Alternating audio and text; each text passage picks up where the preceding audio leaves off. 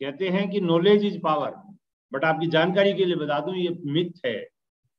ये धारणा गलत है कि knowledge is power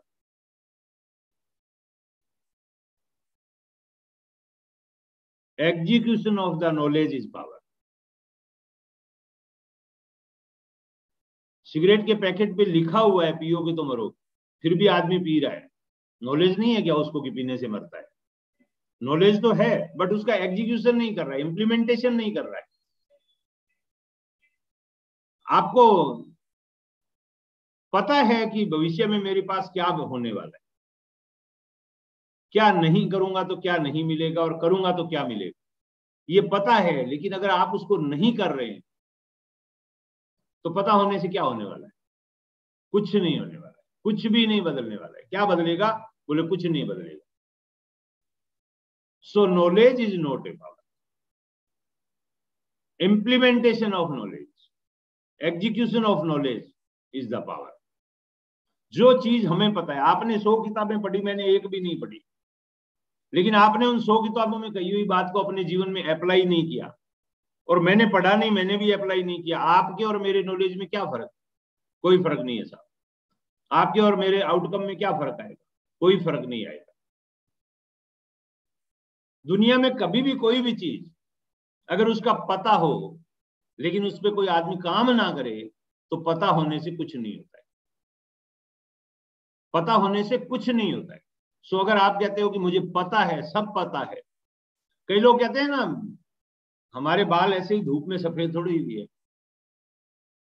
आपने जितना आटा खाया, उतना बेटा हमने नमक खाया आप हमें क्या बताओगे? तो मैं कई बार सोचता हूँ, यार, बाल सफ़ेद होने का बुद्धि से क्या संबंध?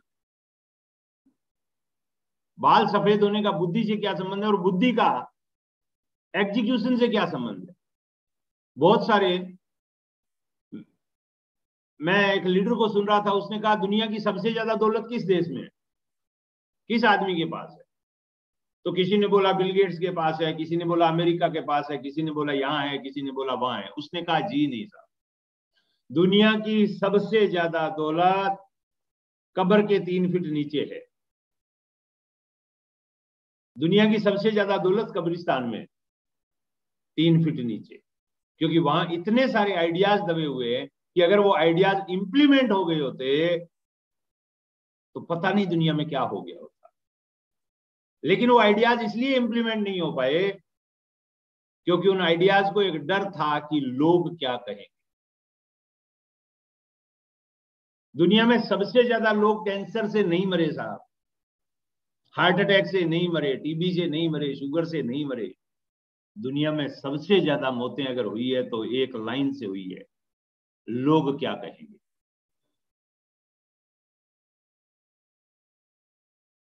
ये सबसे बड़ी जो समस्या है, ये है कि लोग क्या कहें। अगर मैं कुछ अलग करूँगा तो लोग क्या कहें? जबकि इस दुनिया में इतिहास उन्होंने लिखा जिन्होंने लोगों के बारे में नहीं सोचा, खुद की दिल की सुनी। आपका दिल आपको क्या कह रहा है? खेल सारा उसका है। एक लड़का जाता है, जाके बोलता है, पापा, मैं खेलूँगा। बाप बोलता है, तेरे को मैं पढ़ने के लिए स्कूल भेज रहा हूँ या खेलने के लिए भेज रहा हूँ? नहीं पापा, मैं क्रिकेटर बनूँगा। तो उसका बाप क्या उसको ये बोलता है ले बेटा क्रिकेटर बनने के लिए क्या चाहिए, मैं ला के देता हूँ। नहीं बोलता है। वो कहता है डॉक्टर बनो, वकील बनो इंजीनियर बनो आर बनो चार्टेड अकाउंटेंट बनो, इसके लिए स्कूल भेज रहा हूँ मैं तुझे। मैं तुझे क्रिकेटर बनने के लिए थोड़े ही भेज रहा हूँ। खेलोगे, कूदोगे, हुओगे खराब, पढ़ोगे, लिखोगे, बनोगे नवाब। लेकिन इस मिथ को किसने तोड़ा? खेलने, कूदने से सचिन तेंदुलकर अरबों, खरबों कमाता है। क्योंकि उसने दिल की सुनी। खेलने कूदने से विराट कोहली, एम एस धोनी अरबों कमाते। मेसी और मैरेडोना अरबों कमाते। रोनाल्डिनो अरबों कमाते, खरबों में कमाते। तो क्या खेलना कूदना खराब है? खेलोगे, कूदोगे, हुओगे खराब। क्या ये लाइन सही है? बिल्कुल सही नहीं। लेकिन चूँकि खेलोगे, कूदोगे के लिए कोई यूनिवर्सिटी नहीं बनी हुई है डॉक्टर वकील इंजीनियर चार्टेड अकाउंटेंट के लिए एक यूनिवर्सिटी बनी हुई है तो हमें लगता है कि ये यहाँ से पढ़ के कामयाब हो जाएगा, खेलेगा, कूदेगा तो खराब हो जाएगा। किसी बच्चे ने बोला, मैं तो पेंटिंग बनाऊँगा। आपका बच्चा आपको बोले, पापा, मेरे को पेंटर बनना है मामा मेरे को पेंटर बनना है, क्या बनने दोगे? आप बोलोगे पेंटर बनने के लिए भेज रहा हूँ क्या तेरे लेकिन अगर आप दिल की सुने तो वो पिकासो बनेगा। एक एक पेंटिंग पंद्रह पंद्रह बीस बीस करोड़ रुपए की बिकेगी। पंद्रह पंद्रह बीस बीस तीस तीस करोड़ रुपए की बिकती है साहब। क्या वो गलत है? क्या पेंटिंग गलत है? जी नहीं, गलत नहीं। पापा, मेरे को एक्टिंग सीखना है। एक्टिंग करना है, बच्चा या बच्ची बोलते हम उसको डांटते लेकिन क्या एक्टिंग गलत है? जी नहीं। ऑर्डिनरी कामों से लोगों ने एक्स्ट्रा ऑर्डिनरी दौलत कमाई है, लेकिन वो दौलत इसलिए कमा पाए क्योंकि उन्होंने दुनिया की फ़िक्र नहीं। ऑर्डिनरी कामों से ये सब ऑर्डिनरी काम है। खेलना, कूदना एक्टिंग करना पेंटिंग करना, ये वो दुनियादारी ये सब ऑर्डिनरी काम है। पापा, मैं नेटवर्क मार्केटिंग करूँगा तो जोड़ा जोड़ी करेगा, साबुन बेचेगा घर घर फेरी लगाएगा। इससे क्या होगा? इससे क्या होगा? तेरे को मैं इसलिए कुछ करवा रहा हूँ। तेरे को मैं इसलिए कुछ करवा रहा हूँ क्या? कि तू घर घर जाए, फेरी लगाए। लेकिन उसी नेटवर्क मार्केटिंग से, उसी धंधे से, आज ओपी शर्मा जी जैसे क्लास वन ऑफिसर इस दुनिया में नहीं है बट उनके बेटे को पचास लाख रुपए महीने की रॉयल्टी मिलती है। तो क्या साबुन बेचना खराब है? जी नहीं। क्या साबुन बेचना खराब है? जी नहीं। क्या लोगों से बात करना खराब है? जी नहीं। क्या फेरी लगाना खराब है? जी नहीं। बट इसकी कोई यूनिवर्सिटी नहीं है। इसकी कोई पाठशाला नहीं है, जहाँ पे इसके बारे में पढ़ाया जाए, जहाँ पे इसके बारे में सिखाया जाए। हालाँकि अभी एक सुलूनी यूनिवर्सिटी हिमाचल में बन गई है, और इस साल छब्बीस सत्ताईस बच्चों ने उसमें एडमिशन भी ले लिया है, और उस छब्बीस सत्ताईस में we are very happy and proudly feel करते हैं हम लोग कि अठारह बच्चे आरसीएम वालों के अठारह बच्चों का परिवार कहीं ना कहीं आरसीएम से जुड़ा हुआ है। या तो उनके मदर फादर आरसीएम कर रहे हैं, या उनके परिवार का कोई और सदस्य आरसीएम कर रहा है, और वो बच्चे सुलूनी यूनिवर्सिटी से डायरेक्ट सेलिंग की पढ़ाई करके वापस आके आरसीएम करने वाले छब्बीस में से अठारह आरसीएम के ये वत्स ने मेरे को दो दिन पहले ही बताया तो क्या नेटवर्क मार्केटिंग गलत है? बिल्कुल गलत नहीं है। केबल ऑपरेटर का व्यवसाय करने वाला सुरेंद्र वत्स आज पचास लाख रुपए महीने की इनकम लेता है, एक करोड़ रुपए की मर्सिडीज चलाता है, बीस करोड़ के फ्लैट में रहता है, देश दुनिया की शेयर करता है, बच्चा एमबीए करके पापा के साथ में आरसीएम कर रहा है। क्या सुरेंद्र वत्स बेवकूफ़ है? एमबीए के बाद उसको जॉब नहीं दिलवाई आरसीएम करवा रहा है? जी नहीं। तो क्या नेटवर्क मार्केटिंग गलत है? जी नहीं। नेटवर्क मार्केटिंग से हिंदुस्तान में लोग एक एक करोड़ रुपए महीना कमा रहे हैं और दुनिया में सौ सौ, दो सौ दो सौ, चार सौ चार सौ, पाँच सौ पाँच सौ करोड़ रुपए टर्म्स में महीना कमा रहे हैं। सत्तर साल से चला आ रहा व्यवसाय है, क्या गलत है? जी नहीं।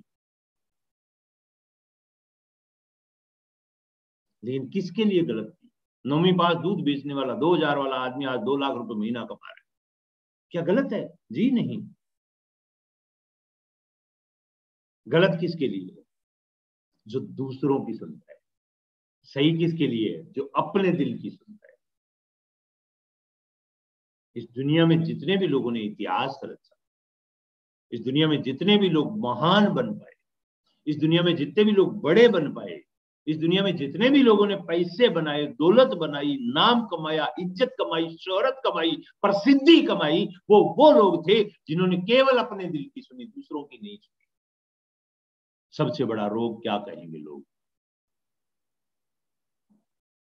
एक आदमी था। एक आदमी था।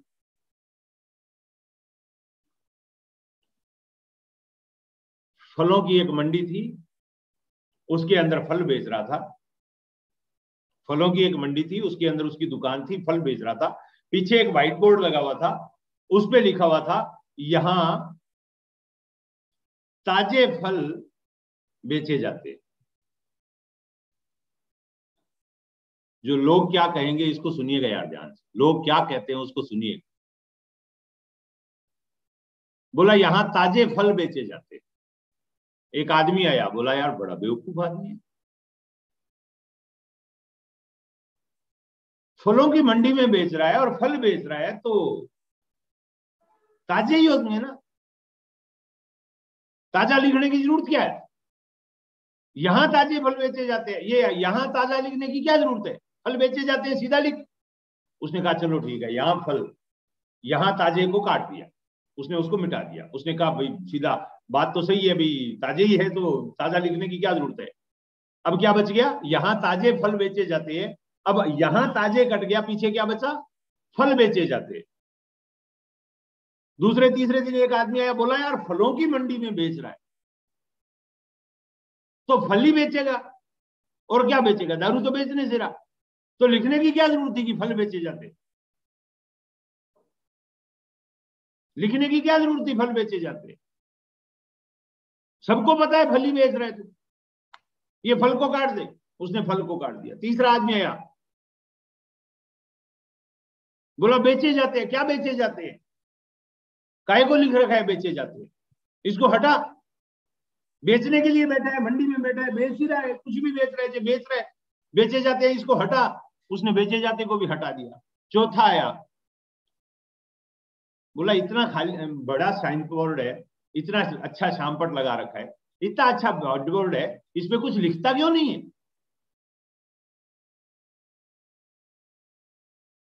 पहले बेचारे ने क्या लिखा हुआ था? यहाँ ताजे फल बेचे जाते हैं। एक आया, यहाँ मिटवा दिया। दूसरा आया, ताजे मिटवा दिया। तीसरा आया, फल मिटवा दिया। चौथा आया, बेचे जाते हैं, मिटवा दिया। पांचवा आया, बोला खाली क्यों छोड़ रखा है? इसमें कुछ लिखता क्यों नहीं है? किसकी सुने? पहले वाले की, दूसरे वाले की, तीसरे वाले की, चौथे वाले की या दिल की? चैट बॉक्स ऑन कर रहा हूँ, जवाब दीजिए यार। बिना आपके जवाब के कोई मतलब नहीं है मीटिंग कोई सब्जेक्ट है ही नहीं तो फिर बिना सब्जेक्ट की बात करेंगे तो फिर बातचीत तो दोनों तरफ़ से होनी चाहिए ना। किसकी सुननी चाहिए थी उस फल वाले को? दिल की। लेकिन सुनता किसकी है? सुनता किसकी है? अब यही सवाल मैं आपसे पूछता हूँ, आपको किसकी सुननी चाहिए? खुद की या दुनिया की? उसके लिए तो आपने फटाक से राय दे दिया कि दिल की सुननी चाहिए। अब मैं आपसे पूछता हूँ, आपको किसकी सुननी चाहिए, लोगों की या खुद की?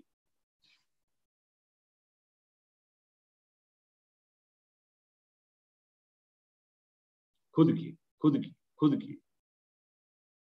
लेकिन आप सुनते तो दूसरों की हो। यहाँ तो लिख रहे हो खुद की सुनना चाहिए, लेकिन आप सुनते थोड़ी हो खुद की।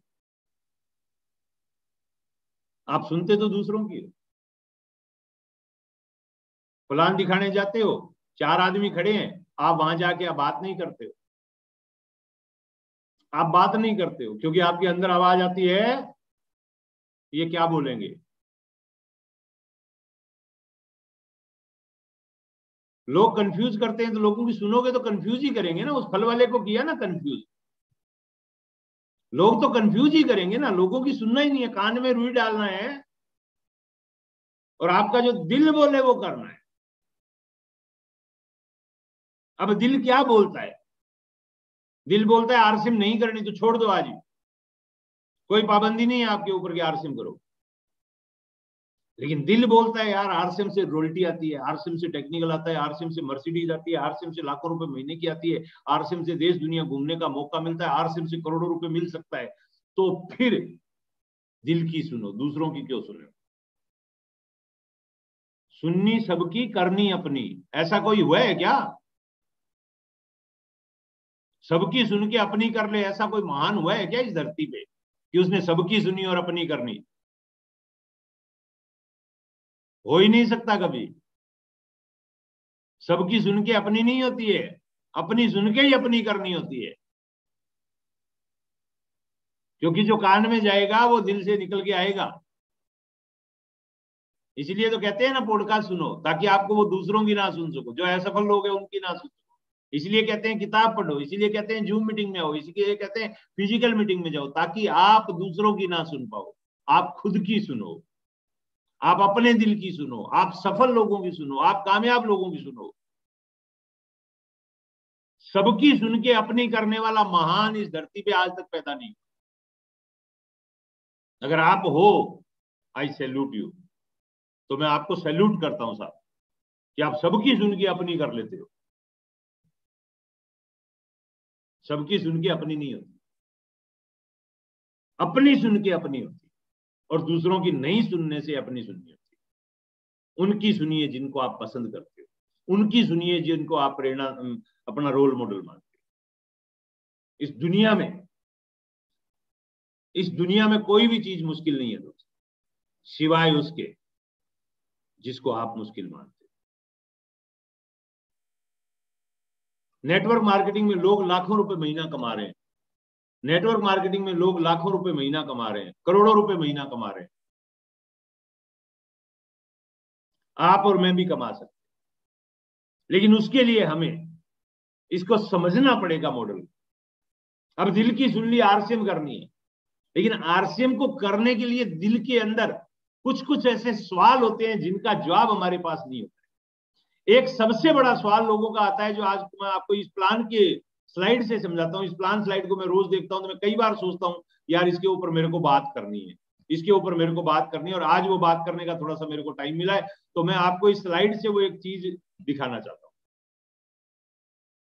इस स्लाइड से मैं आपको एक चीज़ दिखाना चाहता हूँ। पैसे कमाने के लिए हम क्या करते हैं? क्यूम जी बहुत अच्छे से बताते हैं, खेती करते हैं, नौकरी करते हैं, खुद का व्यवसाय करते हैं। ज़िंदगी भर पैसे की कमी के कारण आप संघर्ष करना चाहते हैं या पाँच साल पैसा कमाने के लिए संघर्ष करना चाहते हैं? ज़िंदगी भर आपको पैसे के लिए संघर्ष करना है या पाँच साल पैसे के लिए संघर्ष? करना है मेरा ऐसा मानना है, पाँच साल आदमी संघर्ष कर लेगा, ज़िंदगी भर संघर्ष नहीं करना चाहेगा। क्या आपको पता है आप हर दस साल में एक कार नाली में बाहर हैं अपनी खरीदारी की वजह से? ये मार्केट सारी आपकी वजह से चलते हैं। मैं इन चीज़ों पे नहीं आना चाहता हूँ, मैं आना चाहता हूँ यहाँ। लोग कहते हैं साहब हम लेट हो गए। लोग कहते हैं साहब हम तो पीछे रह गए। मेरे दोस्त, इस दुनिया में आज तक दुनिया को केवल वो जीत पाया है जो फास्ट मूवर है। वो कभी दुनिया पे राज नहीं कर पाया जो फ़र्स्ट मूवर है। नोकिया, जिस जमाने में दुनिया में आया, जवाब देना पड़ेगा चैट बॉक्स में। नोकिया जिस जमाने में दुनिया में आया नोकिया के साथ साथ और कौन कौन से फ़ोन थे? मोटरोला था ब्लैकबेरी था नोकिया था सोनी एरिक्सन था। ये चार पाँच ब्रांड उस समय दुनिया में आए थे। नोकिया सबके पास होता था। ब्लैकबेरी जो थोड़े मतलब क्लास हाई क्लास लोग थे, उनके पास ब्लैकबेरी या सोनी एरिक्सन होता था। या मोटरोला होता था। और नोकिया तो ऐसा होता था साहब, चौथे माले से गिर जाए, नीचे आगे उठाओ, जोड़ो, चल जाए। इतना मज़बूत मामला था साहब। इतना मज़बूत मामला था नोकिया का।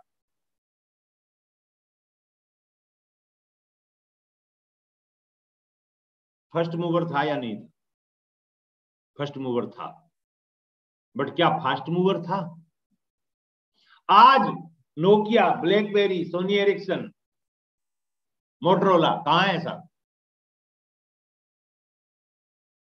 आज मार्केट में कब्जा किसका है साहब? आप में से कोई ऐसा साथी बैठा है जिसके पास अभी भी नोकिया मोटरोला सोनी एरिक्सन और वो चौथे वाला क्या नाम लिया था मैंने? अब तो नाम भूलने लग गए यार। नोकिया हो गया मोटरोला हो गया सोनी एरिक्सन हो गया और ब्लैकबेरी हो गया। इन चार में से कोई एक मोबाइल आप में से किसी के पास है क्या? अगर है तो आप अपना खटाक से यहाँ पे चैट बॉक्स में अपना थोड़ा सा लिखिए यार। नाम लिखिए अपना कि मेरे पास है। जिसके पास है वो लिखो, नहीं है वो मत लिखो। नो नो नो मत करो। जिसके पास है वो अपना नाम लिखो ताकि हमें पता चले कि कोई ऐसा साथी है जिसके पास ये है। सबसे पहले दुनिया में आए हुए फ़ोन, कोई तो अभी भी संभाल के लेके बैठा हुआ है और चला आ रहा है। किसी के पास है तो जल्दी लिखो यार। भाई मेरे को मीटिंग नहीं करनी है। कोई अगर ये सोच रहा है कि आज आत्माराम सर मीटिंग करेंगे और आपको कुछ मिलेगा, बिल्कुल नहीं देने वाला हूँ। मेरे को एक घंटे का टाइम पास करना है, ताकि ये जून चलता रहे। मोहम्मद इस्माइल साहब के पास नोकिया का ईयरफोन है। Nokia phone phone phone small mobile अरे स्मॉल मोबाइल से क्या लेना देना होता है? नाम लिखो किस कंपनी का जसपाल जी? जसपाल जी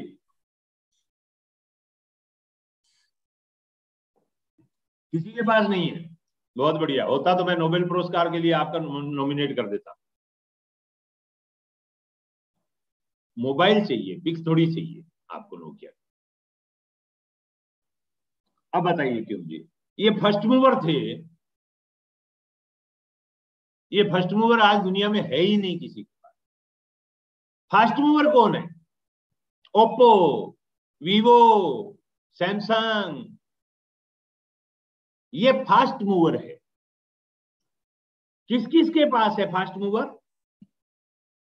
Oppo Vivo Samsung किस किस के पास है? जरा बताएँगे चैट बॉक्स में।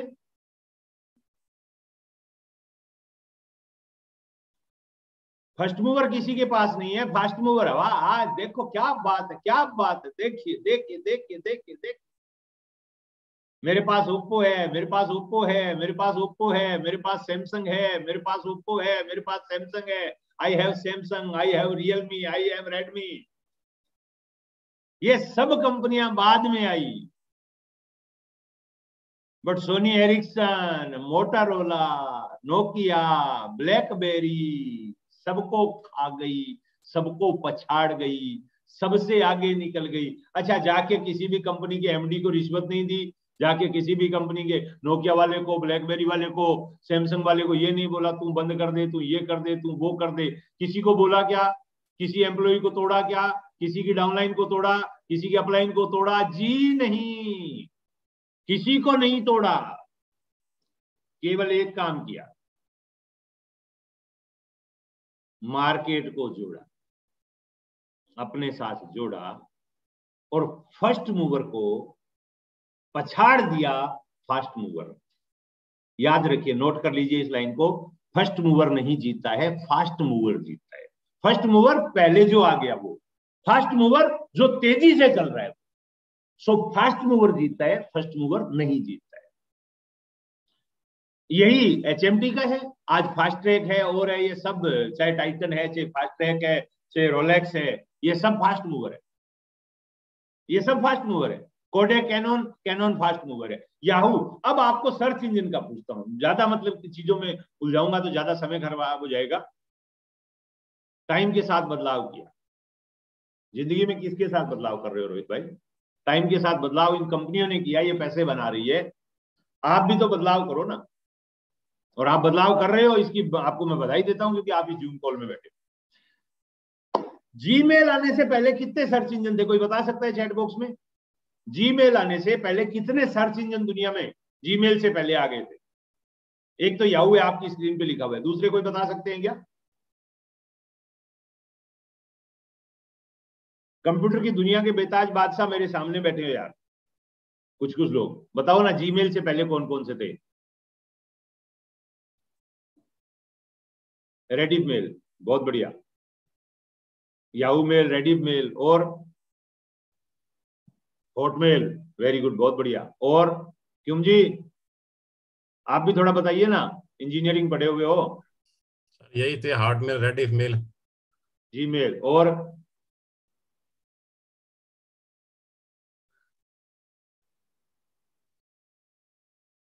अरे Gmail Hotmail ready mail तो आ गया कोई और नाम है तो बताओ ना।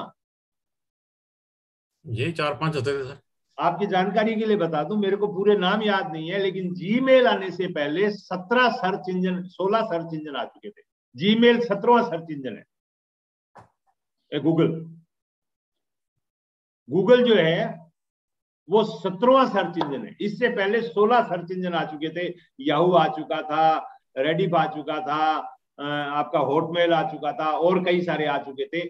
सोलह सर्च इंजन गूगल से पहले आ चुके लेकिन आज मार्केट पर आज किसका है साहब? सिर्फ़ गूगल का है। गूगल फ़र्स्ट मूवर था या फास्ट मूवर था? जवाब दीजिए। चैट में जवाब दीजिए जल्दी से। गूगल फ़र्स्ट मूवर था या फास्ट मूवर था?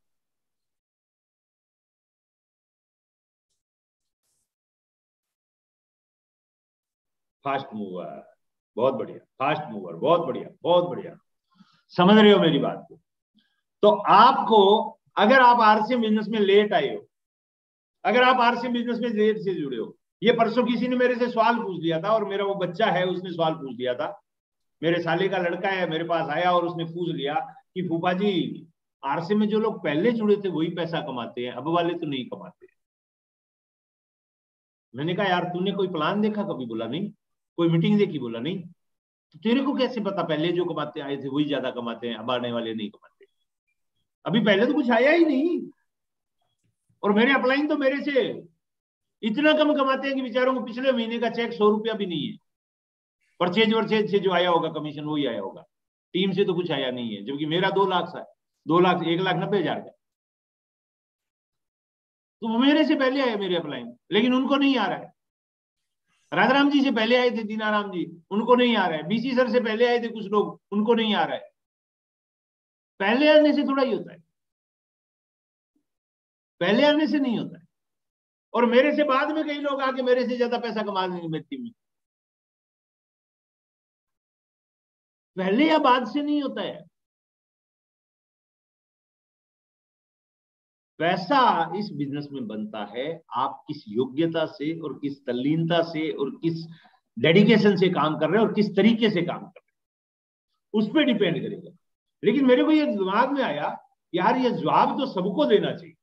उसको तो खैर मैंने समझा दिया, लेकिन मेरे को लिए, ज़रूरी ये हो गया था कि इस सवाल का जवाब आपको मिलना चाहिए।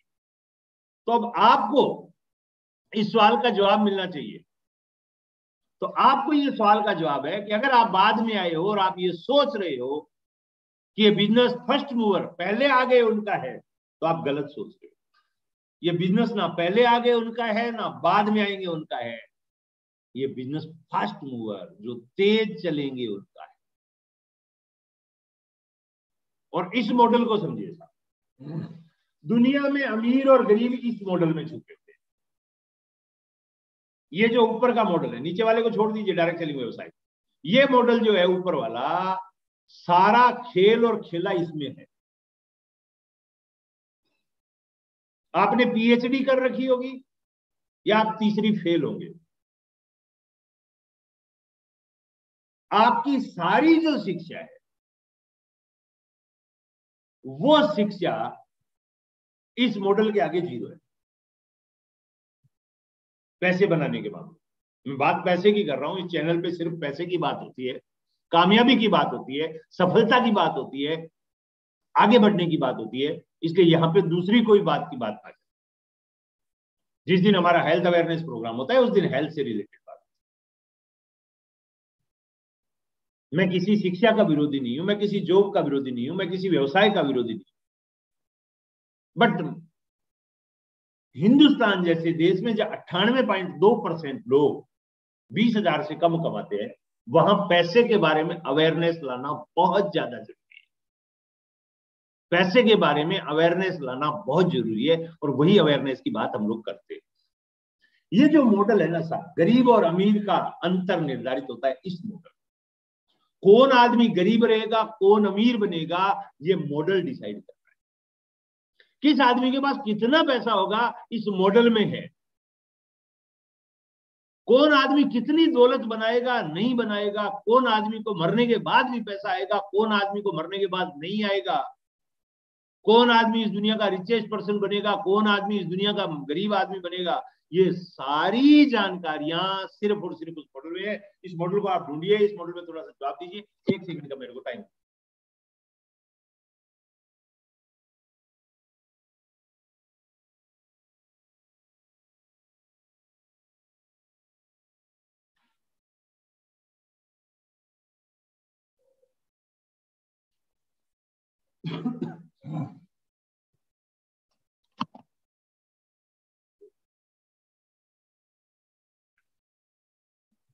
खेल सारा इस मॉडल में छुपा हुआ है इस मॉडल में चैट बॉक्स में जवाब दीजिए, दुनिया में सबसे ज़्यादा पैसा इस मॉडल में कौन कमा रहा है? आप मार्केटिंग प्लान रोज देखते हो। सबसे ज़्यादा अमीर इस मॉडल में कौन है? ऊपर वाले में। नीचे वाले की बात नहीं कर रहा हूँ। डायरेक्ट सेलिंग व्यवसाय को छोड़ दीजिए। परंपरागत व्यवसाय ट्रेडिशनल बिज़नेस व्यवसाय को। अमीर बनना है तो आपको सबसे पहले एक बात को आज गांठ बाँध लीजिए साहब। अमीर सिर्फ़ बिज़नेस से बनते हैं। अमीर सिर्फ़ बिज़नेस से बनते हैं। दुनिया में और कोई का तरीका है ही नहीं जिसे आप अमीर बने दुनिया में और कोई तरीका है ही नहीं जिसे आप अमीर बनो नोकिया के सीईओ को मिले थे 400 करोड़ एक साल का पैकेज। सॉरी नोकिया को एप्पल को। एप्पल के सीईओ को मिले 400 करोड़ सैलरी के तौर पे। और एप्पल के इन्वेस्टर है वारेन बफे। जिनके पास एप्पल की थोड़ी सी शेयर होल्डिंग है, उनको डिविडेंड मिला चार हज़ार करोड़।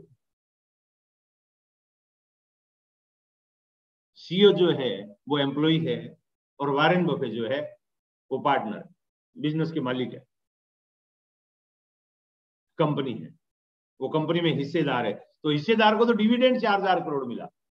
कंपनी यस सही जवाब है अजय कुमार जी का कंपनी अजय कुमार गोचायत मुंबई, अजय सर ने जवाब दिया है, इस मॉडल में सबसे ज़्यादा पैसा कंपनी बनाती है। यस एब्सोल्युटली राइट सबसे ज़्यादा पैसा कंपनी बनाती है। एब्सोल्युटली राइट लेकिन अब आपका दूसरा मेरा सवाल आपसे है।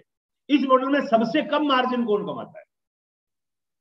चैट बॉक्स में जवाब दीजिए। मैं आपकी थोड़ी सी वो चेक करना चाहता हूँ आईक्यू को चेक करना चाहता हूँ कि आपके अंदर कितना मतलब क्या है कि इतने इतने दिनों से इस जूम पे आ रहे हो, दो ढाई साल से आ रहे हो तो आपका आईक्यू लेवल कहाँ तक पहुँचा है इस मॉडल में सबसे ज़्यादा मार्जिन कौन कमा रहा है? सबसे कम मार्जिन कौन कमा रहा है? हमारा तो रोल ही नहीं है, अभी ग्राहक को साइड में कर दो। मैं मॉडल की बात कर रहा हूँ, इस मॉडल में सबसे ज़्यादा पैसे कौन कमा रहा है? हमारा रोल नहीं है, हमारे से पहले। ये विज्ञापन लिखा हुआ है सी एंड एफ़ लिखा हुआ है, एजेंट लिखा हुआ है, कंपनी लिखा हुआ है, यहाँ सबसे ज़्यादा, सबसे कम मार्जिन किसका है बिल्कुल गलत जवाब। सबसे ज़्यादा मार्जिन रिटेलर को मिलता है। बिल्कुल गलत जवाब दे रहे हो साहब रिटेलर लिख के। रिटेलर को सबसे कम मार्जिन नहीं मिलता है। टेन परसेंट मार्जिन रिटेलर को मिलता है। बाकी कोई भी टेन परसेंट मार्जिन नहीं कमाता है। मैंने तीस साल लगाए हैं इस इंडस्ट्री में। तीस से भी ज़्यादा मैंने किराना शॉप पे एक साल काम किया है, मैं वहाँ से रिटेल के मॉडल को पूरा अच्छी तरह से जानता हूँ। मैंने मेडिकल स्टोर पे काम किया है, मैंने डॉक्टर के पास काम किया है, मैंने कंपनियों की मैन्युफैक्चरिंग को आँखों से देखा है, मैंने हर चीज़ को बारीकी से समझा है। सबसे कम मार्जिन इस मॉडल में कंपनी लेती है। बट फिर भी कंपनी सबसे ज़्यादा पैसा बनाती है। वाई क्यों? बिकॉज़ कंपनी पूरी दुनिया में अपना नेटवर्क बनाती है नोट दिस पॉइंट एक कंपनी है एशियन पे एक कंपनी है नेस्ले एक कंपनी है हिंदुस्तान यूनिलीवर इनके प्रोडक्ट क्या इंडिया में बिकते हैं? जी नहीं। हिंदुस्तान में एचयूएल जो है, वो हिंदुस्तान में हिंदुस्तान यूनिलीवर है, बांग्लादेश में बांग्लादेश यूनिलीवर है, अमेरिका में अमेरिकन यूनिलीवर है, पाकिस्तान में पाकिस्तान यूनिलीवर है, यानी कंपनी का नाम यूनिलीवर है। कंपनी का नाम यूनिलीवर है। यहाँ फ़र्स्ट मूवर का एक और उदाहरण आ जाता है। Procter and Gamble, Unilever, ITC, Nestle, सब फ़र्स्ट मूवर थी। लेकिन हमारे बाबा जी फास्ट मूवर बने, पतंजलि। सबको इंडिया में पछाड़ डाला। क्यों? फास्ट मूवर थे। पेट घुमाते घुमाते घुमाते घुमाते पता नहीं कब कंपनियों के बैलेंस शीट घुमा गए 2006 में 50 करोड़ का टर्नओवर था, पिछले महीने क्वार्टर रिज़ल्ट आए उन्नीस हज़ार पाँच सौ करोड़ का टर्नओवर है। बीस हज़ार करोड़, पचास करोड़ से बीस हज़ार करोड़ मात्र सोलह साल। फ़र्स्ट मूवर नहीं जीतता है फास्ट मूवर जीतता है। कंपनी पूरी दुनिया में व्यवसाय करती इसलिए कम मार्जिन के बावजूद कंपनी सबसे ज़्यादा पैसा पूरी दुनिया में व्यवसाय करती है। मैं कंपनियों के नतीजे देखता हूँ, मैं कंपनियों की पूरी बैलेंस शीट देखता हूँ, इसलिए मेरे को पता है मार्जिन के मामले में कंपनी सबसे कम मार्जिन है। दूसरा, इस मॉडल में कौन अमीर आदमी है साहब जो ज़्यादा पैसे बना रहे जल्दी जवाब दीजिए ना, आप लोग रोज प्लान देखते हो, दिखाते हो। जल्दी जवाब दीजिए, कंपनी के बाद सबसे ज़्यादा पैसे कौन कमा रहे हैं? कंपनी के बाद इस मॉडल में सबसे ज़्यादा पैसे कौन कमा रहे हैं? सी एंड एफ़ बहुत बढ़िया। कंपनी के बाद सबसे ज़्यादा पैसे सी एंड एफ़ कमा रहा है। लेकिन इस पूरे मॉडल में सी एंड एफ़ का मार्जिन भी कंपनी के बाद सबसे कम मार्जिन अगर कोई लेता है तो वो सी एंड एफ़ लेता है। बट फिर भी सबसे ज़्यादा पैसे कमा रहा है। क्यों कमा रहा है? क्योंकि उसके पास पूरा इंडिया है। एड वाला हाँ एड वाले को भी आप कह सकते हो, सबसे ज़्यादा पैसे बनाता है, लेकिन सी एंड एफ़ से कम बनाता है। सी एंड एफ़ से कम बनाता है। तो तीसरे नंबर पे विज्ञापन वाला आएगा। विज्ञापन वाला भी इस मॉडल में सबसे ज़्यादा पैसे कमाता है, लेकिन सबसे कम मार्जिन पे काम करता है। उसके बाद डिस्ट्रीब्यूटर है, उसके बाद थोक विक्रेता है देन रिटेलर और देन आता है ग्राहक।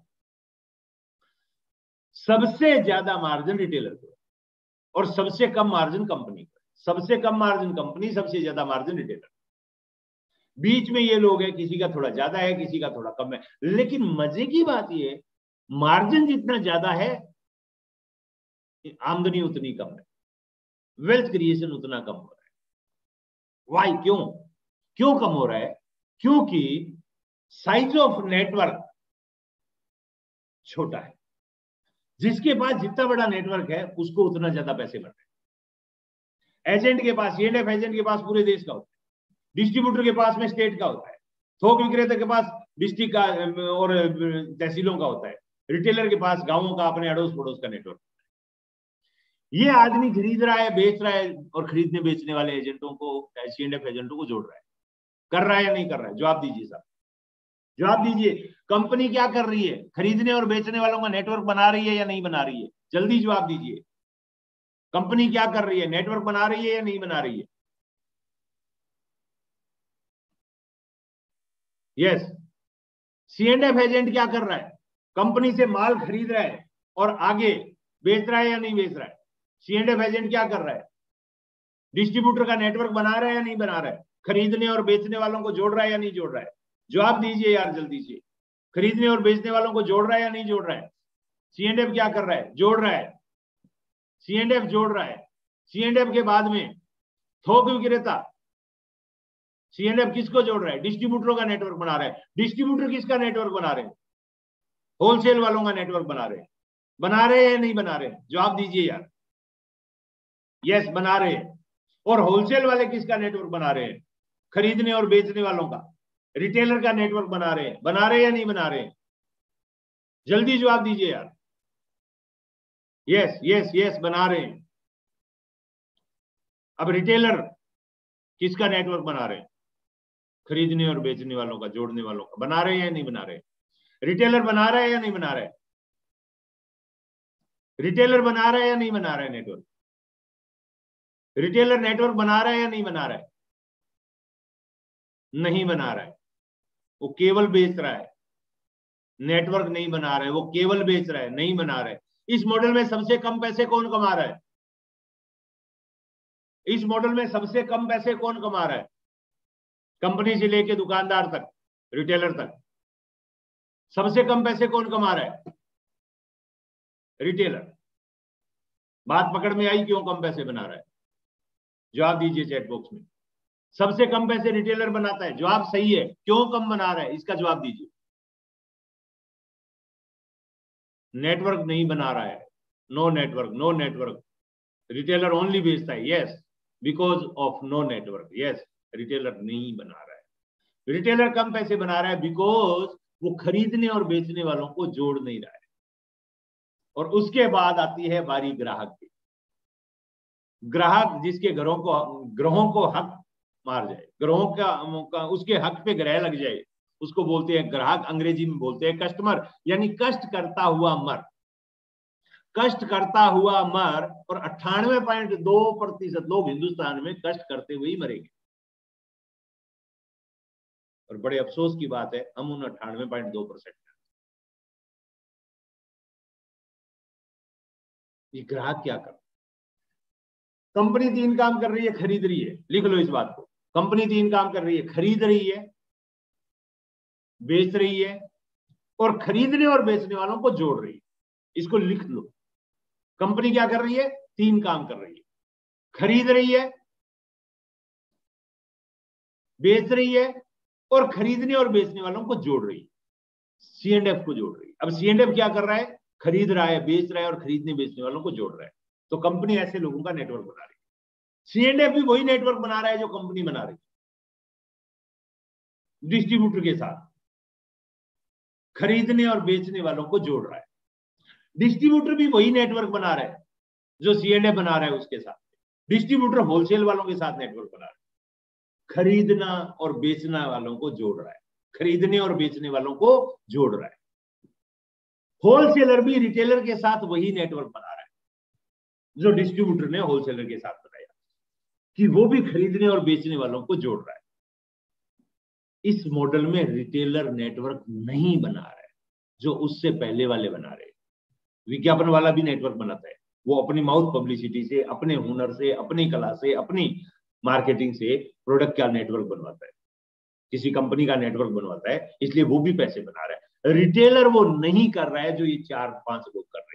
कंपनी कर रही है सी एंड कर रहा है, डिस्ट्रीब्यूटर कर रहा है होलसेलर कर रहा है एडवर्टीजमेंट वाला कर रहा है। ये काम रिटेलर नहीं कर रहा है। बड़े दुख की बात है, अमीर बनने के बारे में जब हम सारा दिन बात करते हैं तो हम कहते हैं, नौकरी से अमीर नहीं बन सकते, व्यवसाय करना पड़ेगा, और जब व्यवसाय की बात आती है तो हम फिर उसी व्यवसाय में घुस जाते हैं, जो हमें अमीर नहीं बनाता है। दिस इज़ कॉल्ड रिटेल मेरे भाई, हम इसी दुनिया में या तो ग्राहक के रूप में मरेंगे या रिटेलर के रूप में मरेंगे। तीसरी प्रकार की मौत हमें नसीब नहीं होनी अगर हमने अपने आप को नहीं बदला। कड़वे शब्द है। मीठे शब्द बिल्कुल नहीं है, मेरे को पता है। और ना ही मैं आपको मीठे शब्द बोल के मेरे लिए ताली बजवाने का शौकीन मेरे को आपकी तालियों की गड़गड़ाहट मोटिवेट नहीं करती है, मुझे आपके घरों में आने वाली इनकम मोटिवेट करती है। आत्माराम सर ने बहुत बढ़िया मीटिंग दी है शब्द कोई मेरे को बोलता है ना तो मेरे को एक परसेंट खुशी नहीं होती। लेकिन आत्माराम सर ने पिछले महीने एक मीटिंग की थी और उस महीने, इस महीने मेरा चेक डबल हो गया। मेरे को बहुत खुशी होती है ये लाइन इस दुनिया में हम या तो एज ए कस्टमर मरेंगे या एज ए रिटेलर मरेंगे। और दोनों ही कंडीशन में हम गरीब मरेंगे अमीर नहीं बने। अमीर बनना मतलब 98.2 परसेंट से बाहर वाला आदमी बनना। और अट्ठानवे पॉइंट दो से बाहर, यानी दो, चार, पाँच लाख रुपए महीना इनकम, और वो भी पैसिव आमदनी। कई रिटेलर कमा रहे होंगे चार, पाँच लाख रुपए महीना। लेकिन वो खुद को सिर्फ़ इतना चेक कर ले कि मेरे मरने के बाद या मेरे आज संन्यास लेने के बाद मैं आज कहीं चला जाऊँ अगले दो, चार साल के लिए बाद तो क्या मेरा धंधा चलता रहेगा? ये मेरे घर में आमदनी आती रहेगी। अगर जवाब हाँ में है तो वो रिटेलर मॉडल नहीं है। वो उससे बाहर का मॉडल है। रिटेल मॉडल में आदमी, नौकरी और रिटेल दोनों एक जैसे है। इसीलिए ई e और एस जो रॉबर्ट क्योसाकी को क्वाड्रेंट है ना, वो ई e और एस क्वाड्रेंट यही है। ई मने जॉब एस मने रिटेलर आपका व्यवसाय आपकी अनुपस्थिति में अगले तीन साल नहीं चल सकता। आपका प्रोफेशन आपकी अनुपस्थिति में। अगले तीन साल आपको इनकम नहीं दे सकता।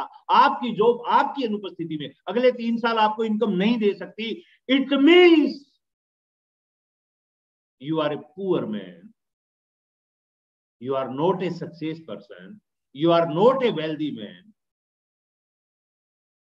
आप अमीर नहीं है। आप सिक्योर नहीं है। आपकी फैमिली सिक्योर नहीं है, आपके पास फाइनेंशियल सिक्योरिटी नहीं है, एक छोटा सा हवा का झोंका आपको इस दुनिया में आसमान से ज़मीन पर ला सकता है my dear friend sorry to say मेरे शब्द आपको अच्छे नहीं लग रहे होंगे। बट ये सच्चाई है कि हम आसमान से गिर के खजूर में अटक जाते हैं हम नौकरी करते हैं और कोई किसी मीटिंग में या सेमिनार में हमें सुना जाता है कि जे पोल गेटी ने कहा था अमीर बनना है तो बिज़नेस करना पड़ेगा और हम एक रिटेल मॉडल में घुस जाते हैं।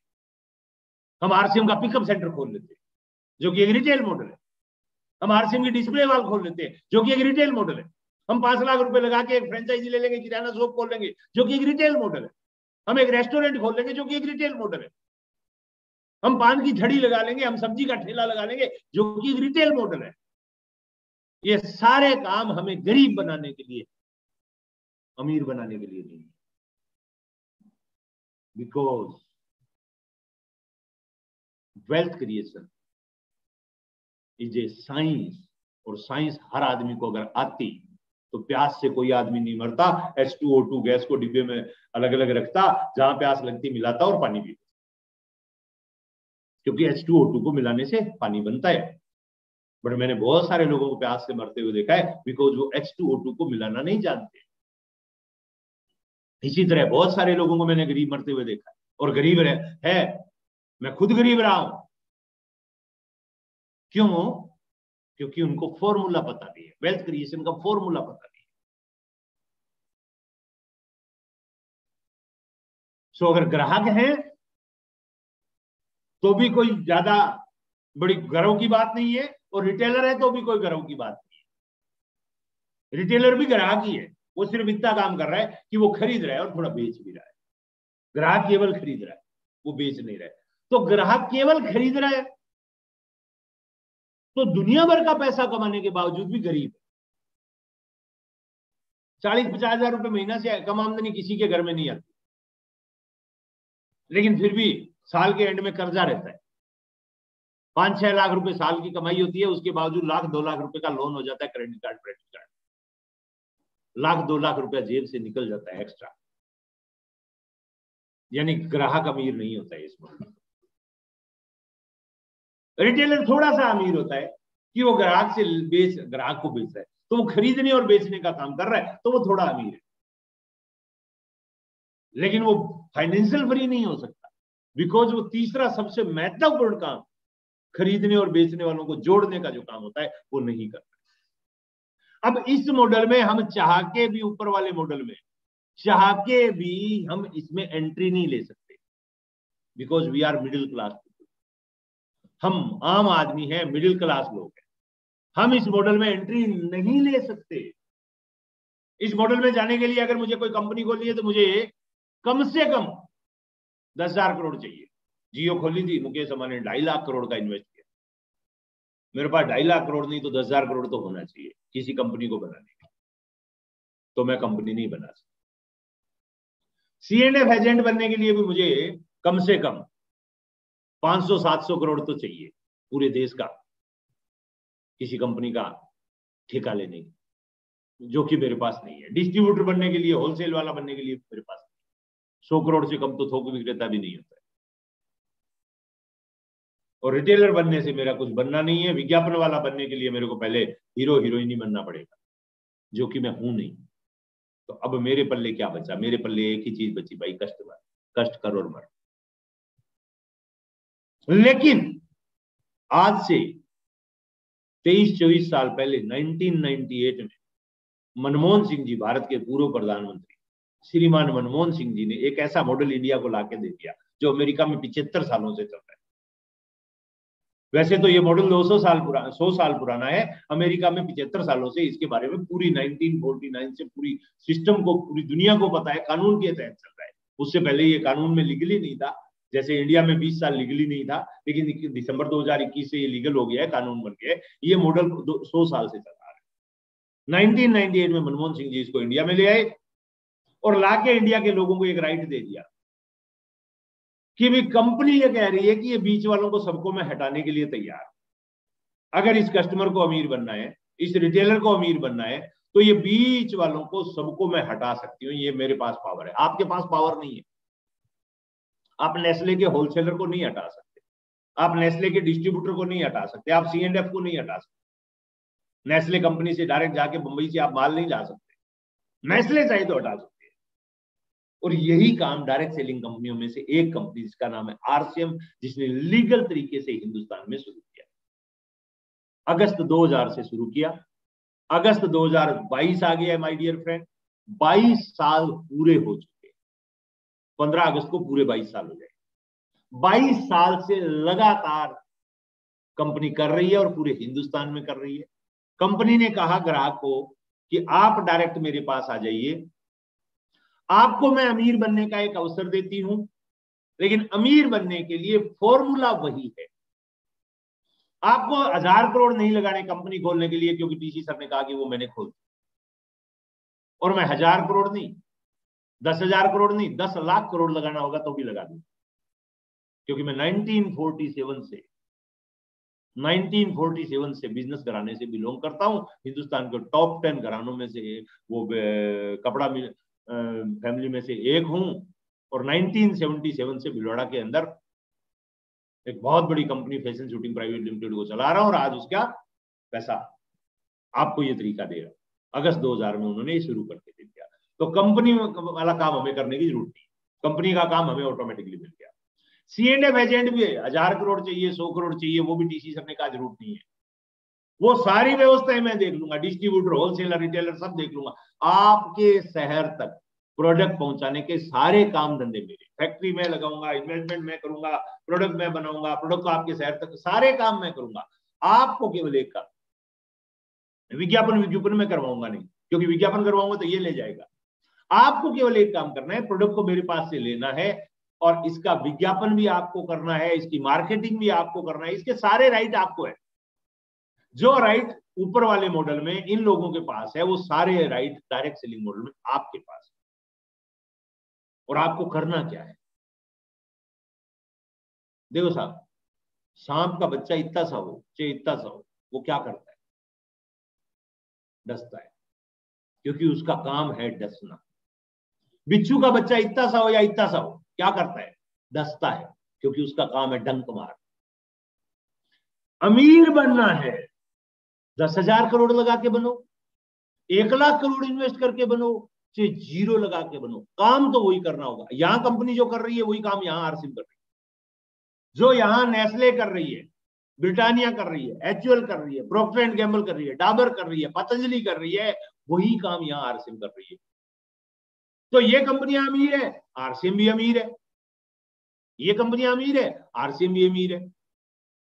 अब यहाँ जो काम सी एंड एफ़ कर रहा है, अब सी एंड एफ़ यहाँ नहीं है, यानी हम सी एंड एफ़ है।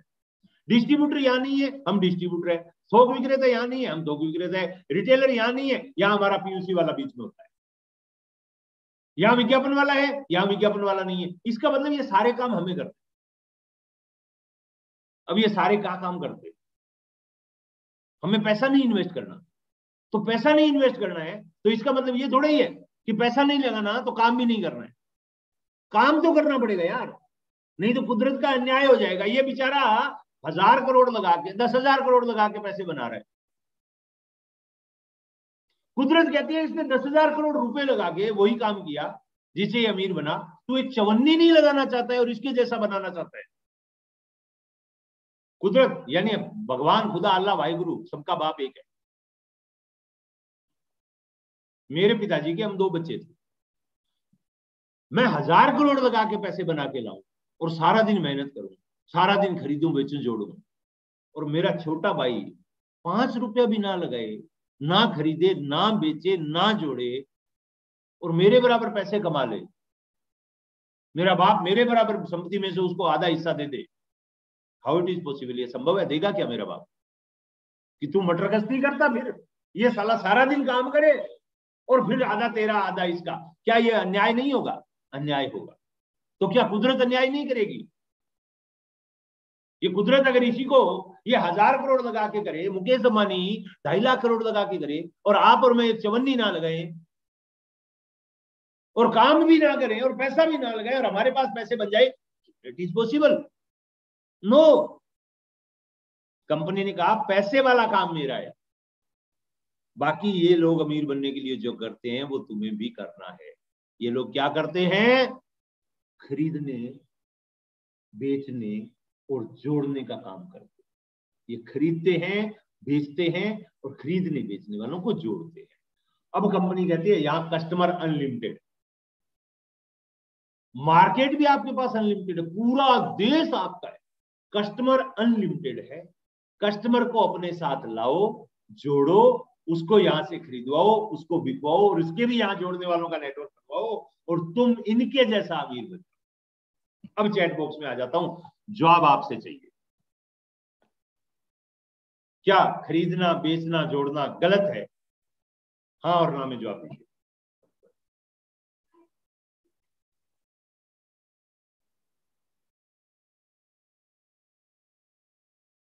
ओके, सभी लोग कह रहे हो गलत नहीं है। दूसरा जवाब। जल्दी से इस जवाब को छोड़ दीजिए, दूसरे जवाब पे आ जाइए। दूसरा जवाब। खरीदना, बेचना, जोड़ना गलत नहीं है। अगला जवाब। सी एंड एफ़ रोज अपनी दुकान, अपना बिज़नेस करता है या कभी कभी करता है? होलसेल वाला रोज करता है या कभी कभी करता है? तीन का जवाब इकट्ठा दे दीजिएगा। C and F wholesaler retailer advertisement वाले रोज करते हैं या कभी कभी करते हैं? टॉप प्रायोरिटी होती है या कभी समटाइम करते हैं या पार्ट टाइम करते हैं या फुल टाइम करते हैं? Sometime part time full time top priority ये अशोक जनगाल जी कह रहे हैं top priority C and F के लिए उसका बिज़नेस टॉप प्रायोरिटी है होलसेलर के लिए उसका बिज़नेस टॉप प्रायोरिटी है एजेंट के लिए उसका बिज़नेस टॉप प्रायोरिटी है सेमी होलसेलर के लिए उसका बिज़नेस टॉप प्रायोरिटी है कंपनी के लिए उसका बिज़नेस टॉप प्रायोरिटी है। कल छह बजकर पंद्रह मिनट पे सरोज छाबड़ा की डेथ होती है, छह बजे टीसी सर जूम कॉल में थे। छह बजे जूम कॉल में थे। छह पाँच पर वो जूम में थे, छह दस पे उनकी डेथ हुई। पाँच मिनट पहले डेथ से। डेथ होने के बाद उनको पता चला कि मेरी पत्नी की डेथ होगी तो उन्होंने जूम को बंद किया और अपनी पत्नी के सराहने जाके खड़े हुए।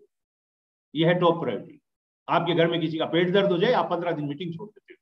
पंद्रह दिन प्लान दिखाना छोड़ देते हो। पंद्रह दिन फ़ील्ड में जाना छोड़ देते हो। व्हाट इज़ टॉप प्रायोरिटी अब उनके लिए आपने लिख दिया टॉप प्रायोरिटी अब मेरा सवाल आपसे है, जब वो रोज करते हैं, उनकी टॉप प्रायोरिटी में उनका बिज़नेस है